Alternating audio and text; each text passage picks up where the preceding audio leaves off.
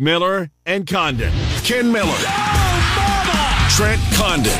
This is Miller and Condon on Des Moines Sports Station. 106.3 KXNO. Good morning and welcome in. Miller and Condon on the air with you here on a Tuesday as we talk the world of sports. Taking up until 1 o'clock here this afternoon.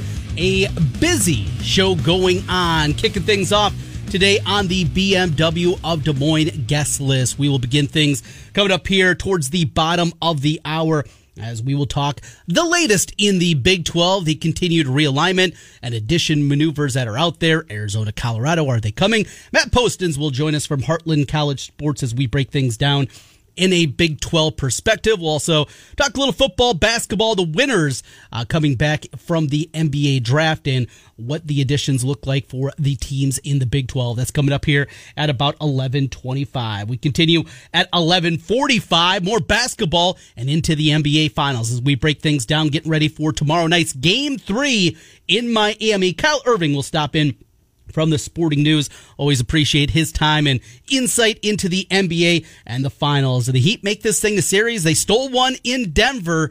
What continues in game three? We'll break things down with Kyle Irving. And then the final hour of the program today, something a little bit different for you here in the summer months. Like to do things a little bit different from time to time. With Ken away, we're going to welcome in a host of guests that's going to come in in the final hour of the program. So we got a big contingent stopping in Tim Dwight along with Tavian Banks, the one-two punch back in the 90s for the Iowa Hawkeye football team. NFL players on top of it. We'll talk to Tim Dwight. We'll talk to Tavian Banks. Rodney Filer also going to be by the former Hawkeye fullback and a long time Iowa Barnstormer, and also Travis Gorsch with Iowa Foundation. All four of them will be with us for the final hour of the program today. We'll talk about their upcoming football camp. We'll get into that and uh, what that means. An opportunity for your youngster to get involved in a free football camp. Incredible things that Tim and Tavian and company are doing with that. So we'll talk about that and a whole lot more in the second hour of the program today, taking up until one o'clock. And then I'll wrap things up as I do each and every day with my plays of the day presented by Circa Sports. And well, hopefully things go just a little bit better uh, than they did yesterday. A one and three. Apologies on that one. Still, we have had a very good run here, and we will try to get back on the winning side of things with some baseball picks coming up. Uh, here later in the program today. But of course, the big news, if you haven't heard it, hold on to your butts. This one was as shocking of a news story as I could have received this morning. I, I truly believe that. This thing so I have the alerts on on ESPN. And if you have the ESPN app, you can set up the same thing on your phone. And I really have it pared down for just big breaking news. Now, somebody, a free agent signs. I, I don't need to know that. I need some only the biggest news. So this thing comes in, and the alert that the LIV Tour, along with the DP, the former Europe, European Tour, and the PGA Tour, are merging together.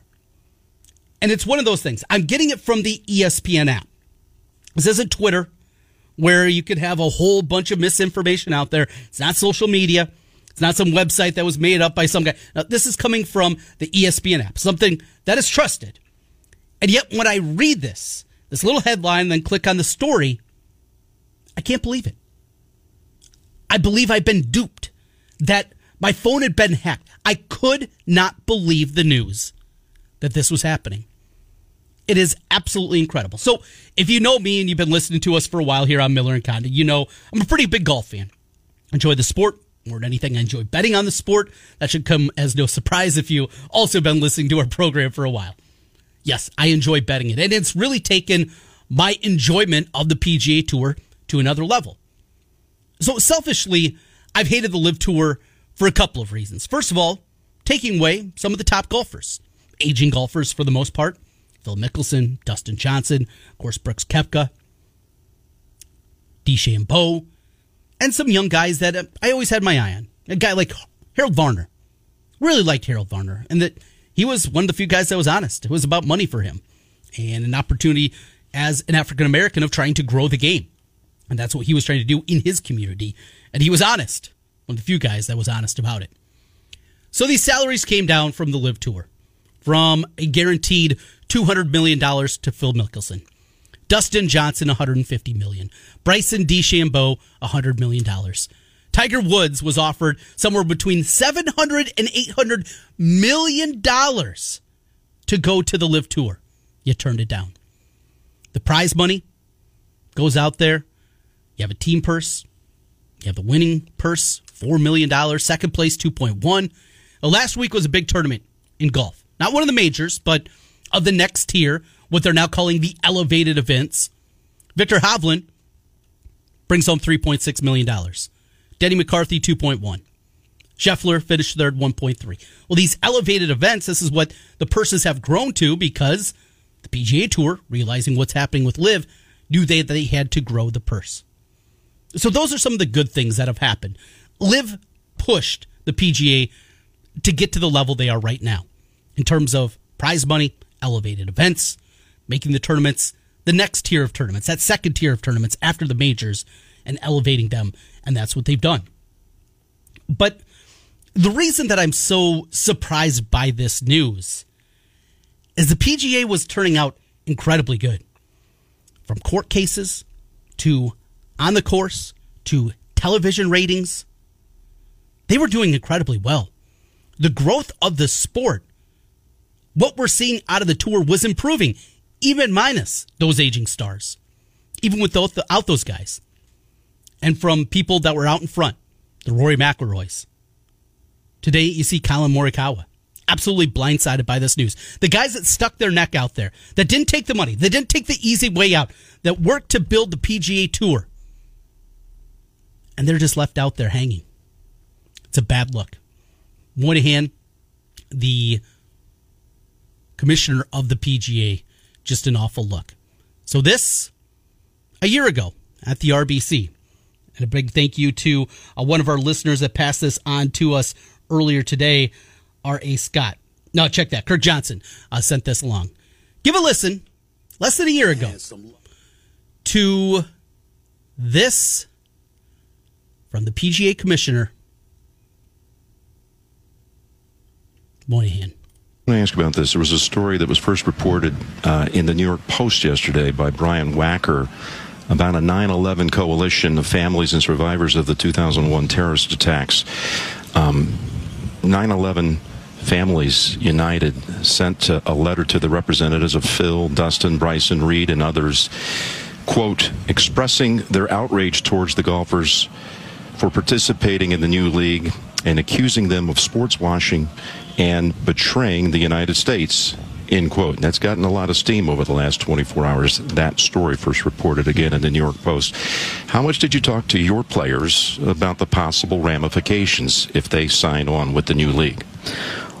Well, I talked to players. I've talked at a player meeting, and I've and I've talked to a number of players uh, individually uh, for a long period of time. And I think you'd have to be living under a rock to not know that there are significant implications. And as it relates to the families of 9 11, uh, I have two families that are close to me that lost loved ones. And so my heart goes out to them. And I would ask, you know, any player that has left or any player that would ever consider leaving, have you ever had to apologize for being a member of the PGA Tour? Jay Monahan from CBS last week, uh, last year, talking with Jim Nantz on the broadcast as things were continuing to bubble up. Well, that money's different, I guess, when it's going to you, right?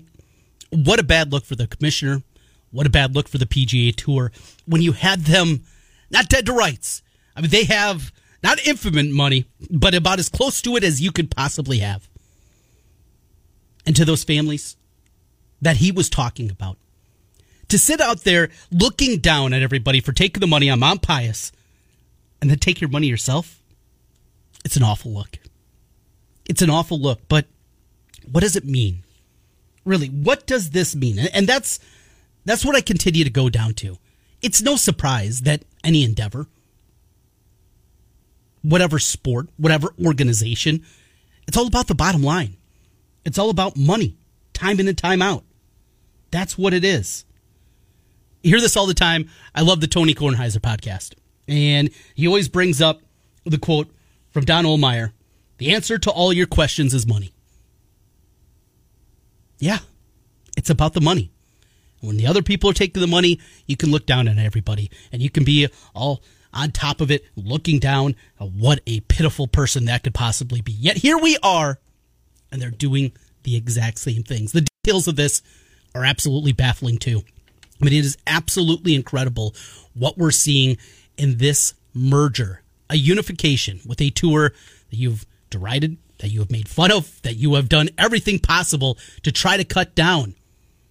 And because you're going to get investment from the Saudis and the Saudi tour, this is where we are. As one PGA player said to ESPN, no blanking way. That's where we are. Phil Mickelson said it's an awesome day. Of course he does. He's got $200 million in the bank. He's got to be incredibly pumped up for this. And what does it look like? What does it turn into? This is happening. When this idea first came from the Saudis, what they wanted to do was invest in the PGA Tour. And they were hit with a very frank no. Yet here we are two years later. The, the LIV Tour was not what their initial idea was. It was to invest in the PGA Tour and the European Tour. That was initially what they wanted to do. And because Monahan was not willing to do that, and the PGA Tour is not willing to do that, that's how the LIV Tour formed. What a misstep. What an absolute misstep by the PGA. We know the NBA has entities, has financial backing from governments, from places that would make your skin crawl a little bit. And the same thing here. If they would have just taken it, how different would that be?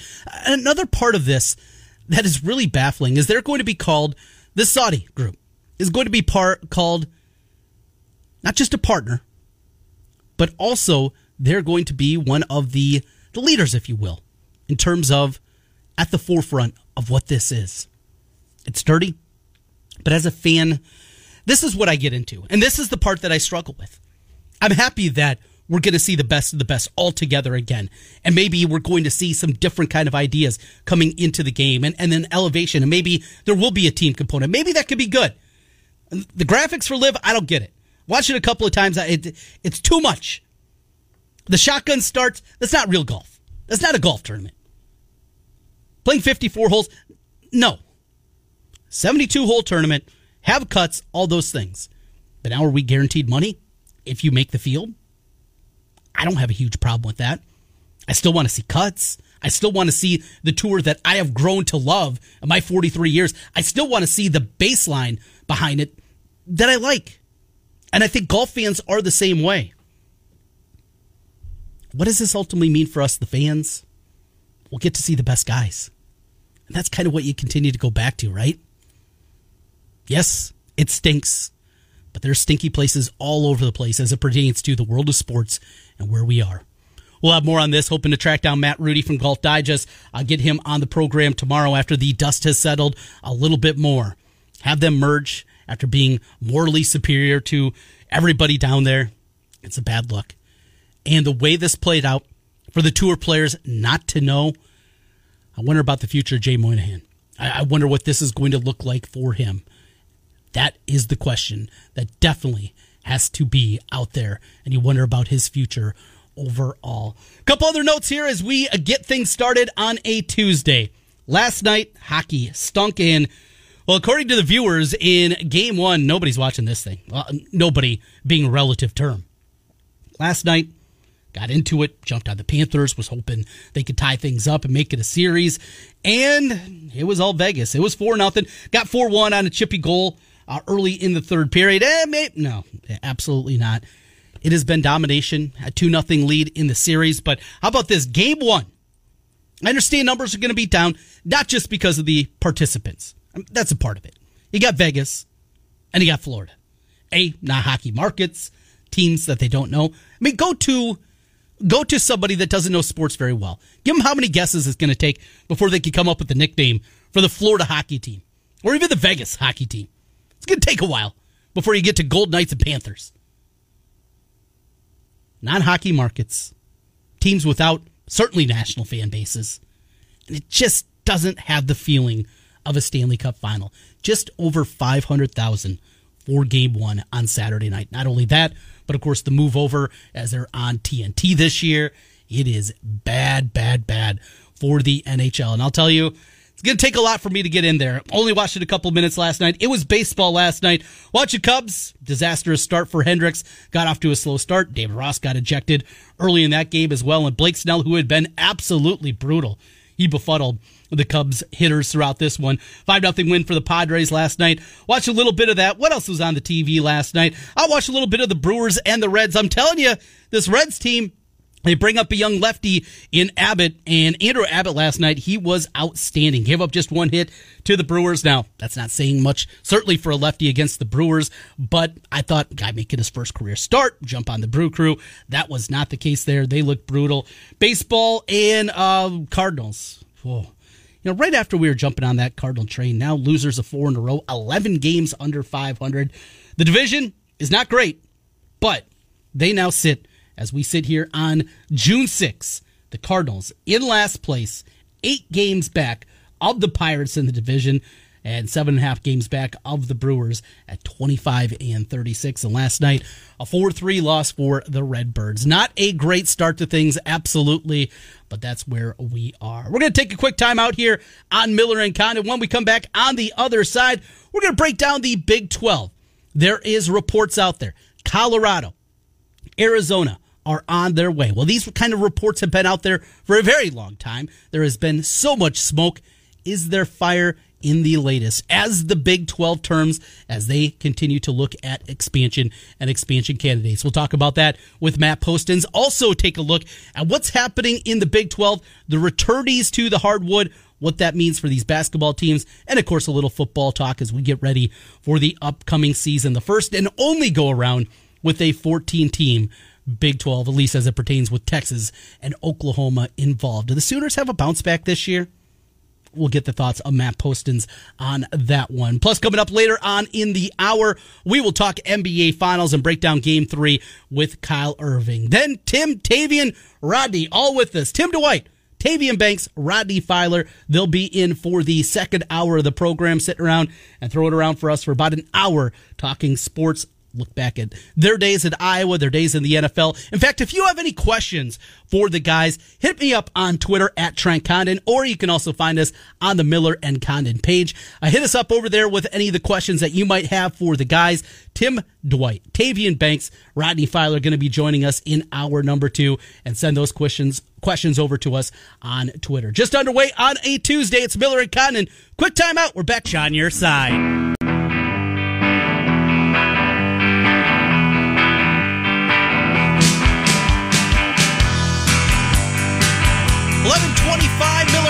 Continues minus the Miller. 106.3 KXNO. I'm Trent Condon. Glad to have you aboard with us here this Tuesday as we talk the world of sports. Well, the smoke has been out there for a long time as it pertains two more additions for the Big 12. Of course, we know about the four new members that'll be joining the conference coming up this upcoming sports season BYU, Cincinnati, Central Florida, along with Houston. One more go around with Oklahoma and Texas before they make their way into the SEC. But is there more? Here to answer that question and a whole lot more from Heartland College Sports, he is Matthew Postins. Matt, as always, appreciate your time. How are you today? Hey, I'm good. How are you doing? Doing well. And this is one of those uh, continued smoke that is out there with starting with Colorado. Now, the latest report involves both Colorado and Arizona, but there's been so much of this conversation. Is it at the point right now where it's feeling inevitable that we are at the spot right now that this is going to happen and it's not a matter of if, it is a when for the Colorado Buffaloes returning to the Big 12? Well, it, it certainly kind of feels that way. I mean, Colorado's having another uh, closed door executive session either today or tomorrow. Uh, it's not clear from the agenda because the agenda says Wednesday, but the date says today. So either way, it'll be like the third or fourth time they've had a closed executive session with an athletic agenda item due to a legal matter in the past two months. So clearly they're they're talking about something related to their contract with the Pac-12, a potential contract with the Big 12. You know, They're, you're coming to that point, you know, at the end of the fiscal year, like we talked about last week, where the fiscal year turns over. Everybody's budgets are locked in for next year, but you don't know what's happening past that because you don't have a television deal for the Pac 12.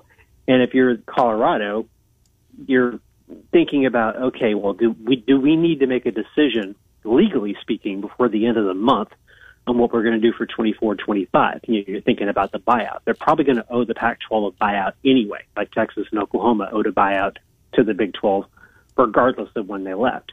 So you've got to think about that legal ramification of it too. So my guess is there's just there's so much smoke right now around Colorado that it seems like if you know, unless somebody comes to the table with a great 11th hour television deal for the Pac 12, it does feel somewhat inevitable that Colorado may end up being uh, a member of the Big 12 once again. So the Arizona component, in fact, I asked you last week about this, about Arizona, Colorado, not with Arizona State involved, not with Utah involved, but just those two. Is there real backing behind this? I mean, after reading the report, we're not talking about this coming from some of the biggest newsmakers out there. Your takeaway from that and just two as opposed to the four, the four corner schools that we'd heard so much about? Well, I think it partially depends on whether you, whether or not you think a school like Colorado leaving would set off a domino effect and how big that domino effect would be. Um, most of what I have read over the last year is that Arizona and Arizona State are pretty intrinsically linked. They're not a hundred percent lead pipe locked. One's going to do what the other does, but there's some. There would be some legal uncoupling that would need to be done if, say, Arizona decided to leave for the Big 12 and Arizona State decided to stay in the Pac 12 or, or even go somewhere else. Uh, I've always looked at the two of them as kind of a package deal, and I think it's a good package deal for any conference that takes them because you basically get the entire state of Arizona from an attention standpoint and from a media standpoint. So, you know, for me, I think it's going to depend upon what, you know, kind of domino effect a school like Colorado leaving creates. If, if it triggers Arizona leaving, then does it trigger Arizona State leaving? Does it trigger Utah leaving? Does the Big 12 want all four of those schools? Does the Big 12 only want two of those schools? Would the Big 10 be interested in any of those schools? Um, they're all hard questions to answer because we haven't seen another trigger point like we saw with USC and UCLA last year. That's what's triggered all of this. We're kind of in that situation now where after Texas and Oklahoma left or announced they were leaving a couple of years ago, we're in that kind of three, four week period where we were like, well, okay, is the Big 12 going to survive? Are they going to expand? What are they going to do? If the difference is the Big 12 figured out what it, what they wanted to do in like three or four weeks. The Pac 12 has needed 11 months to get to this point and I still don't think they know what they want to do yet. Something that needs to happen sooner rather than later, as this is going to be the final year of the TV contract for the Pac 12. And it's getting that time where they need decisions and not a whole lot of uh, certainly people out there. If this triggers and if this happens, you mentioned then the decision that would have to come from Arizona State and Utah. What about the two biggest pieces remaining in the Pac 12 with Oregon, with Washington? many people believe maybe some concessions would have to be give, given or even an out if the Big Ten would come calling for both of those schools. Where's the Big 12 as it pertains to the Ducks and the Huskies? There, there hasn't been a lot of noise around those two schools, and I, I think it's I think it's interesting because you could make the argument that from a brand standpoint of the 10 remaining Pac 12 schools, those two schools perhaps have the best brands in the conference from an athletic standpoint. Mm-hmm. Uh, Oregon is perhaps the best funded athletic department in the country uh, when you consider their association with Phil Knight and Nike. Washington, you know, pretty much owns a good portion of the state of Washington and is in a fantastic media market there in Seattle. Yeah, people forget that Oregon is actually in Eugene. Eugene is actually its own television market. It's about the size of, of Lubbock, but they're adjacent to the Portland TV market. So you basically get most of the state if you take in Oregon. It's interesting to me that, you know, there hasn't been a lot of noise around it, but I, I really feel like Oregon and Washington both want to be in the Big Ten. I think they feel like obviously there's a bigger money component for them if they move to that conference. Uh, I think they feel like there's more prestige involved. I think they would look at the Big 12 as a fallback if, uh, if they weren't able to get into the Big Ten. I, I do think it's interesting that say if you know Colorado let's just say Colorado and Arizona go to the Big 12. The Big 10 is reportedly kind of backed off the idea of more expansion right now. Mm-hmm. That could trigger the Big Ten going to those two schools and saying, okay, if you want to join, the times now, you won't be a full member for two or three years financially. That's still going to be more money than they would likely make in a te- new television contract with the Pac 12. Matt Postins joining us from Heartland College Sports as we look at the Big 12. Interesting article today from Dennis Dodd, who's got some right got some wrong uh, throughout the realignment process, but no surprise on that one. Uh, talking about the basketball side, something that you and I have talked about a lot, Matt, as it pertains to bringing in a Gonzaga, bringing in a UConn, bringing in the Zags as a basketball only member, and something interesting from that article. So one of the consulting firms that is working with the Zags about potentially jumping to the Big 12 or the Pac 12 is a metric called TV power. Gonzaga is fifth behind only Duke, Kentucky, North Carolina, and Kansas as it pertains to basketball and what their metric is called TV power. I mean, that's a surprising one, and you can certainly see why Yormark would want to add that kind of brand to the basketball side. Yeah, I mean, uh, that's one of the reasons why I've been kind of pro Gonzaga when it comes to them joining the Big 12 or, or joining any other power conference for that matter. I don't think people really understand that they have a national brand they have cultivated that over the t- last 20 plus years. I mean, I see people here in Dallas Fort Worth running around in Gonzaga t-shirts, and it's not because it's something kitschy. It's because they're fans of the basketball program. These guys are on TV a lot. They play a lot of hardcore national TV games during non-conference. Uh, they're obviously a, a big presence in the NCAA tournament.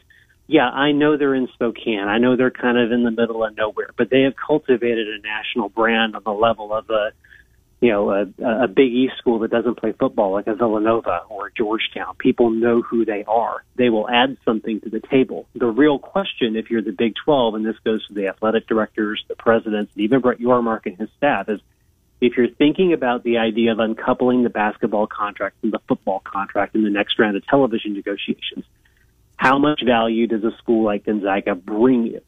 That's the question you have to answer and you have to be confident in because that's what they're thinking about doing is unusual. You know, you don't usually split those two things apart. But Yormark seems confident that the market might change in the next six years to allow them to do that. So if you add a school like Gonzaga, you know, you've got to make sure that they add enough value to make that uncoupling possible and valuable to the rest of your partners in your conference interesting looking at these numbers. That valuation for Gonzaga on a year to year basis is $15 million. That means that the Big 12 members would have to give up uh, at least the full members right now, $1.25 million out of there. But there's also the, uh, the nagging or the question what they're going to do. There's still that $100 million buyout that's coming from Texas and Oklahoma. And it sounds like at this point, Matt, at least the way that I read it, that that money is not being distributed or they haven't decided how they're going to distribute that $100 million. Do you hear it the same way? Um, I think they're holding on to it in a way where, you know, they can keep their options open. I think the, I think the ideal scenario is for that money to be shared back to the, the holdover members because as they're bringing in Houston and the, these other schools to the current TV deal, those eight schools actually gave up a little money to those schools to help them kind of get acclimated to being in the Big 12. Uh, I think it was around eight million over the next two years. So the thought is with this buyout or this, you know, basically withholding of media rights money at the end of the end of the deal for Texas and OU. The idea is that at least some of this would be paid back in some way to those eight teams to kind of offset some of that money. The rest of it could be used as a you know, potentially a pro rata for like a Gonzaga joining the conference or another basketball only school joining the conference as a way of helping them increase their payout from the television deal. But, you know, they're in a good position where they don't have to necessarily decide what they're going to do with that money left. It gives them a little flexibility to decide what to do with it as they figure out this, this whole expansion question, as they figure out, you know, how many schools to bring in if those schools are available and I think they like the idea that they have that flexibility right now. Uh, no doubt about it. Well, as we're wrapping up the season here with softball and baseball for the 2022 23 sports calendar, anything to take away? I know for Iowa State fans, it's hard to talk about baseball, not having a program anymore. Your takeaways, and how about TCU? Getting to host because Indiana State has Special Olympics happening in Terre Haute this week. So TCU, pretty big advantage for them getting to host against Indiana State. Yeah, that really helps them. But I mean, frankly, they have been probably the hottest baseball team in the Big 12 since the start of May. I, mm. I think it's now 16 and 2, 17 and 2 since the start of the month. I mean, uh, when I saw them at the Big 12 tournament, they were just knocking the cover off the ball. I'm, I'm a little amazed at what Tre Richardson did yesterday, just because he's not that kind of power hitter. But you know, two grand slams in back-to-back innings. That's pretty nuts. But it's the entire order. It's the it's the entire group of hitters in this lineup, and their pitching is so well set up now uh, that you know you, you feel for Indiana State because they can't host, but I, I respect the fact that they're honoring their commitment to the Special Olympics and and uh, they've actually driven some charity money uh, in off of that as well this week. So you've got them. You got Texas going to Stanford. That should be a great series. Texas has every uh, possibility of going to the College World Series. I think them getting eliminated in the Big 12 tournament early actually helped them out, whereas Oklahoma State scraping and clawing to win six games in five days kind of hurt them ultimately in their regional.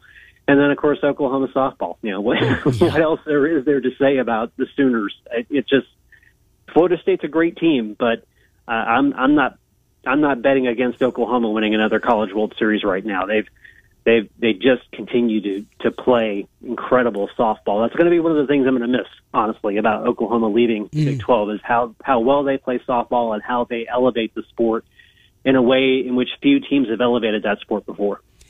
I'm gonna guess I'm not alone though. Last night I was rooting for Texas A&M to beat Stanford. I just wanted to see Texas against A&M coming up in a super regional. How fun that would have been! That would have been a lot of fun, and it would have been a lot of fun to see which team got the regional because yes. in that situation it would have been a bidding process, and the NCAA would have had to decide which one of them uh, would host. Uh, somebody on Twitter had a really uh, good solution to that. Just flip a coin. One gets the first game, the other gets the next two games. Easy enough, right? Easy enough. Yeah, that, and people would, and A and M and in Texas are more than close enough to accommodate something like that. But A and M lost. Texas will go to Stanford. That'll be a great series. We touched on this a little bit with you last week, but uh, some of the decisions coming down on the transfer portal. Uh, what can you tell us though? Now a week removed, Keyonte George of Baylor. What's kind of happening there? Uh, he's he's all in for the NBA draft. I mean, he's been projected as a lottery pick for a good good amount of time now. Mm-hmm. Nothing's really changed as far as the combine is concerned and team visits are concerned. So um, he's clearly in the draft. So is um, Keyontae Johnson from Kansas State. I, I finally dug it up. Once he got the clearance, medically speaking, mm-hmm. uh, from the NBA to go through workouts and everything like that, he decided to keep his name in the draft. Uh, Kellis Robinett reported that at the Wichita Eagles. So he is clearly in the draft. He is not coming back to K State. The only big decision we have left now is Jalen Bridges. Uh, he has until June 12th to make a decision about whether or not to stay in the draft or come back for another year at Baylor. Gotcha. So that may, makes a lot of sense there. And yeah, Kansas State going to be a, a, different kind of look here for Coach Tang at K State. And what are your thoughts on that squad? Just coming out of nowhere, that incredible run a season ago before falling to a Florida Atlantic. K State, you're number two for Coach Tang. Yeah, I, I think he's he's got a really good recruiting class coming in. I think he's done a really good job in the portal. Not getting Max Abmas uh, from Oral Roberts that hurt him a little bit. I know they were all in on trying to get him, uh, but they they've got a couple of other kids out there that they're chasing from a transfer portal standpoint that can have a big impact on them.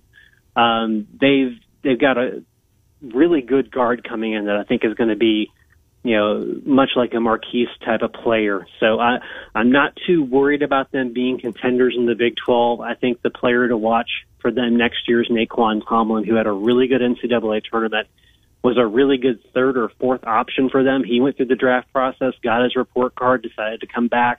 There's no reason for him to stay in the draft. He could become their first or second option in the front court next year and end up having a really, really good season.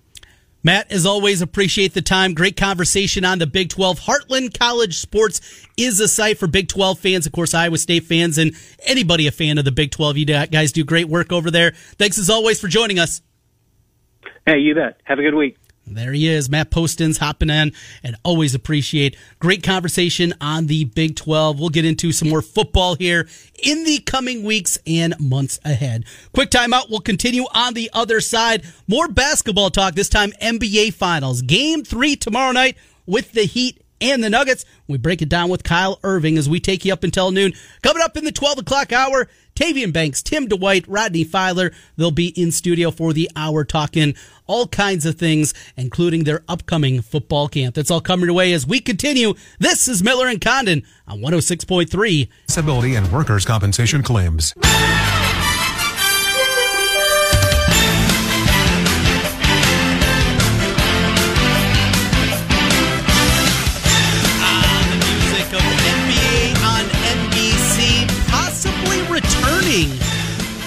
Future years. That's a conversation for our next guest, Kyle Irving, joining us from the Sporting News.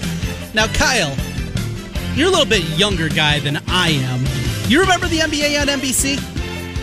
I do remember the NBA on NBC. Very, uh, very faintly though. Okay, so way back machine for us old guys. We absolutely big part of my formative years. Now I go all the way back to when the games were on tape delay on CBS, way back in the '80s and a different time certainly today.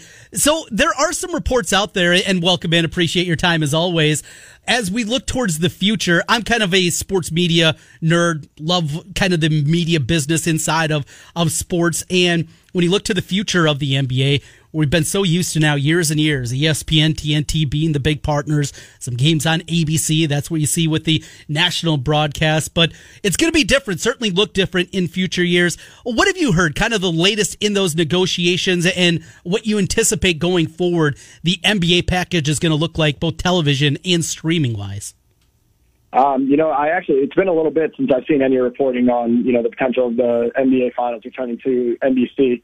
Uh, I mean, you bring me in with that music, and even though I probably only caught maybe one or two finals when I was younger with that music, it still gets me fired up because I know how much it means to everybody that came before me watching the NBA. Um, as far as, you know, the money that is tied to the new TV deal that's coming down the line, I know that we are going to start seeing some players making ridiculous money. Um, you know, some of these supermax contracts that are already, you know, potentially being leaked down the line. We're talking 300 and, you know, 20 million something dollars for these players. Um, it's, it's going to be, you know, kind of landscape changing for all of sports. And, you know, for the NBA, it's going to be interesting because, like you said, we've become so accustomed to seeing, you know, the games on ESPN and on ABC. So, you know, the finals will have a new dressing, uh, you know, sooner than later. Uh, yes, it will, and, we'll see what the future looks like there. How about the streaming component? Again, maybe our, our gap in age is a big difference here. I personally hate it. I hate having to flip back and forth and go to the source uh, and then flip over, and we go from AV1 to AV2 to get over to the streaming side of things and all that. I am not a fan, but I'm an old guy. How about if streaming comes and we see you know, maybe an Apple come in and they get a game of the week on a Friday night? For you, is that even a big deal, or is it just just another way to watch games? Uh, I think this year was the first year where, where you know they had the Thursday night football games on Amazon Prime, mm-hmm. and if I wanted to watch a TNT basketball game at the same time as Amazon Prime, you'd have to close out of the app, go to TNT, watch the game for a little bit, flip back to the app, open it back up. So, I mean, even for me, I still think it's a pain in the butt. I'm not a huge fan of it, but you know that's kind of the direction that things are moving, and hopefully these streaming services can get a couple things on, you know, on their streaming at once, so that way we don't have to worry about closing out of apps, changing the channels, and all that. Well, we have a series, and it took us a couple minutes to get there, but this is a pretty big surprise to me. Now, I'd like Miami to bounce back and at least play better in game two.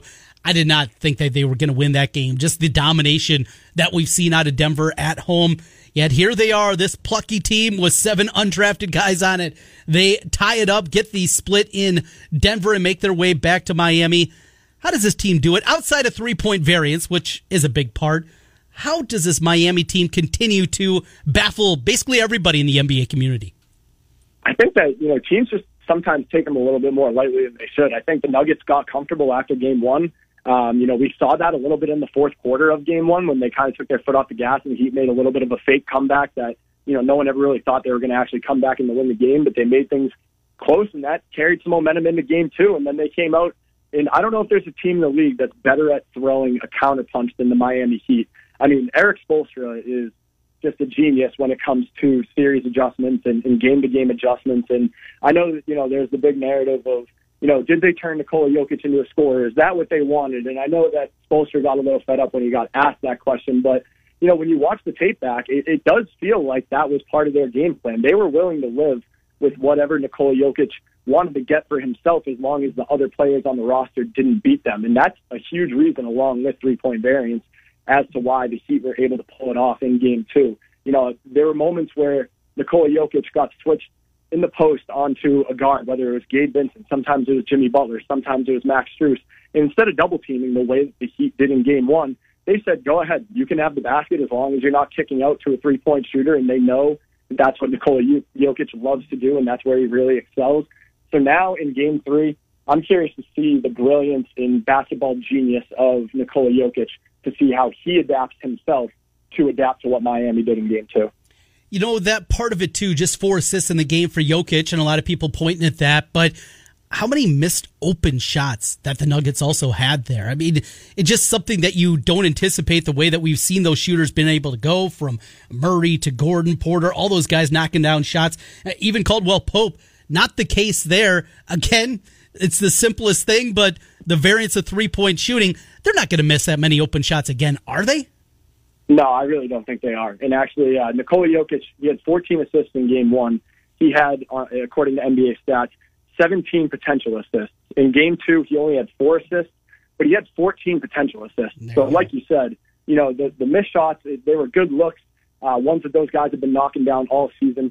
Michael Porter Jr. has looked lost in this series so far on both ends of the floor. He's the type of player that when shots aren't falling, the rest of his game starts to fall apart because he gets frustrated. I don't expect him to continue shooting as poorly as he has so far. Murray finally caught fire a little bit at the end there to help him get back into it, but he didn't have a great game leading up to that. You know, Gordon, same deal. I mean, Kentavious Caldwell Pope, who is a great 3 and D player, had one of the worst games I think I've ever seen him play on both sides of the ball in game two. So, you know, I really do think that all of those guys – find a way to bounce back. I think Jokic finds a way to dissect that defense a little bit differently in game three, and I do expect the Nuggets to bounce back tomorrow night. Heat culture. It's something that I scoff at or scoffed at in the past, but I don't think I can anymore. You know, those culture conversations, a lot of times, and it doesn't matter the sport or the team, they lead to a lot of eye rolls from a lot of people, myself included. This is different, though, isn't it? it there's just something different about this way this organization is run. Got to have the right people, got to have the right players. I get that, but there does appear to be really something substantial behind Heat culture. I agree with you. I think at the beginning of the playoffs, I was kind of rolling my eyes a, a little bit at it too, but I really am a believer at this point as well because what you notice is these guys play for each other, and you know they really, like they said, they don't give a damn about what anybody picks or you know what they say or you know, who's the favorite in the game or anything like that. They they feel like they belong in this position. They have felt like they've belonged in this position all playoffs, and that's how they continue to grind out these wins. It's next man up. It doesn't matter who it is. In game one, you know, uh, Max Strus and Caleb Martin both played terrible. They couldn't, you know, hit the broadside of the barn from three point range after hitting every shot they took in the conference finals. But Gabe Vincent had it going. In game two, Vincent had it going again. Max Strus caught fire in the first, uh, first quarter, excuse me. Um, you know, so it's, it's just a next man up mentality. Uh, it doesn't matter if Jimmy Butler is the star scoring all the points. He can be a guy that's in the background that's just getting stops on defense and helping out his teammates. And it even comes down to playing time. You look at a guy like Duncan Robinson. He had completely fallen out of the rotation. And he was a huge, huge, huge momentum swing in the fourth quarter of game two and a, a massive reason that the Heat were able to pull it off. So, you know, these guys are going from out of the rotation into the rotation uh, you know, one night it's your turn, one night it's the next guy's turn, and that really is what Heat culture is all about. Talking right now with Kyle Irving as we take a look at the NBA Finals from the Sporting News. Kyle, let's jump into this. Mike Malone, after the game, talking about effort with his team. It was the first time this team had lost in a long time after the sweep against the Lakers, won the last two games against the Suns.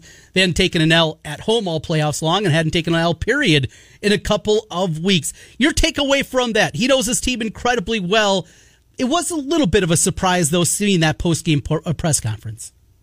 Yeah, I mean, I, I actually agreed with him. I thought that at moments it felt like the Nuggets were playing. You know, the crowd had the energy, but it felt like the Nuggets looked like they were playing in a regular season game, not an NBA Finals game and they ran. I think it was like a 40 to 14 run at one point uh, from the second quarter going into the third quarter, and it felt like that would have been the knockout punch that took the Heat away. but clearly the Nuggets have been, been paying attention to the Eastern Conference playoffs because the Heat just don't die. They don't go away, and they're going to continue to keep fighting.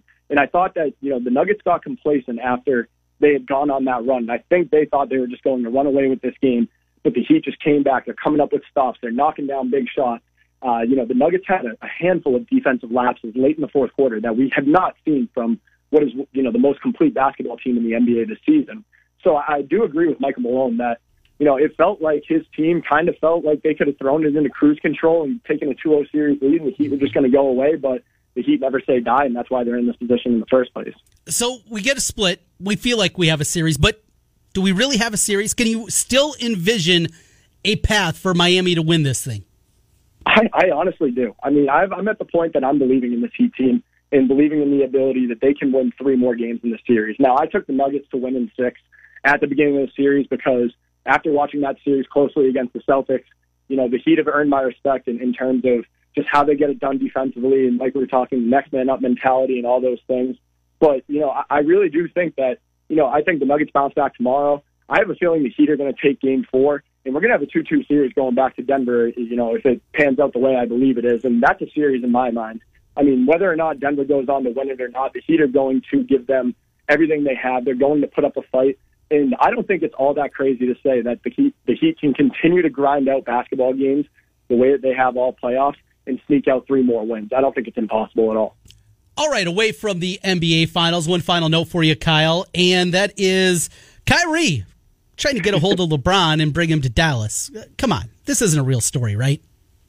I knew we had to. I knew we at, at one point we were going to have to touch on this. I mean, it's inevitable because LeBron James and it's Kyrie Irving, and you know those are the headlines. Uh, I laughed at it when I saw the report yesterday. I mean, there is just no way. There is no way.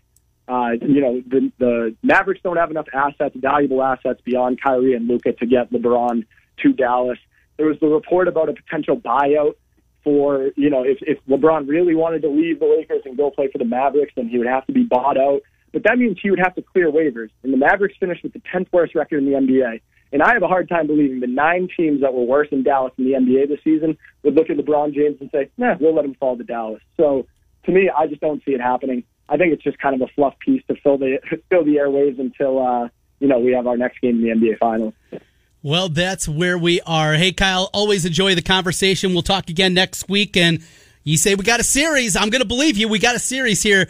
That's certainly what we wanted and get us through at least most of the month of June, right? Exactly. Hey, just to hold us over until it's only baseball on TV. That's right. Kyle Irving from the Sporting News. Thank you, Kyle. Thank you, Trent. As always, thanks. One hour down, one more to go here on Miller and Condon. When we come back on the other side, we will be joined by Rodney Filer, Tim Dwight, Tavian Banks. We will talk about their playing careers at the University of Iowa, former Hawkeye players, their upcoming football camp, and a whole lot more. Full hour coming your way. Still more to come. We'll join with, with the guys when we come back. Miller and Condon on 106.3 KXNO.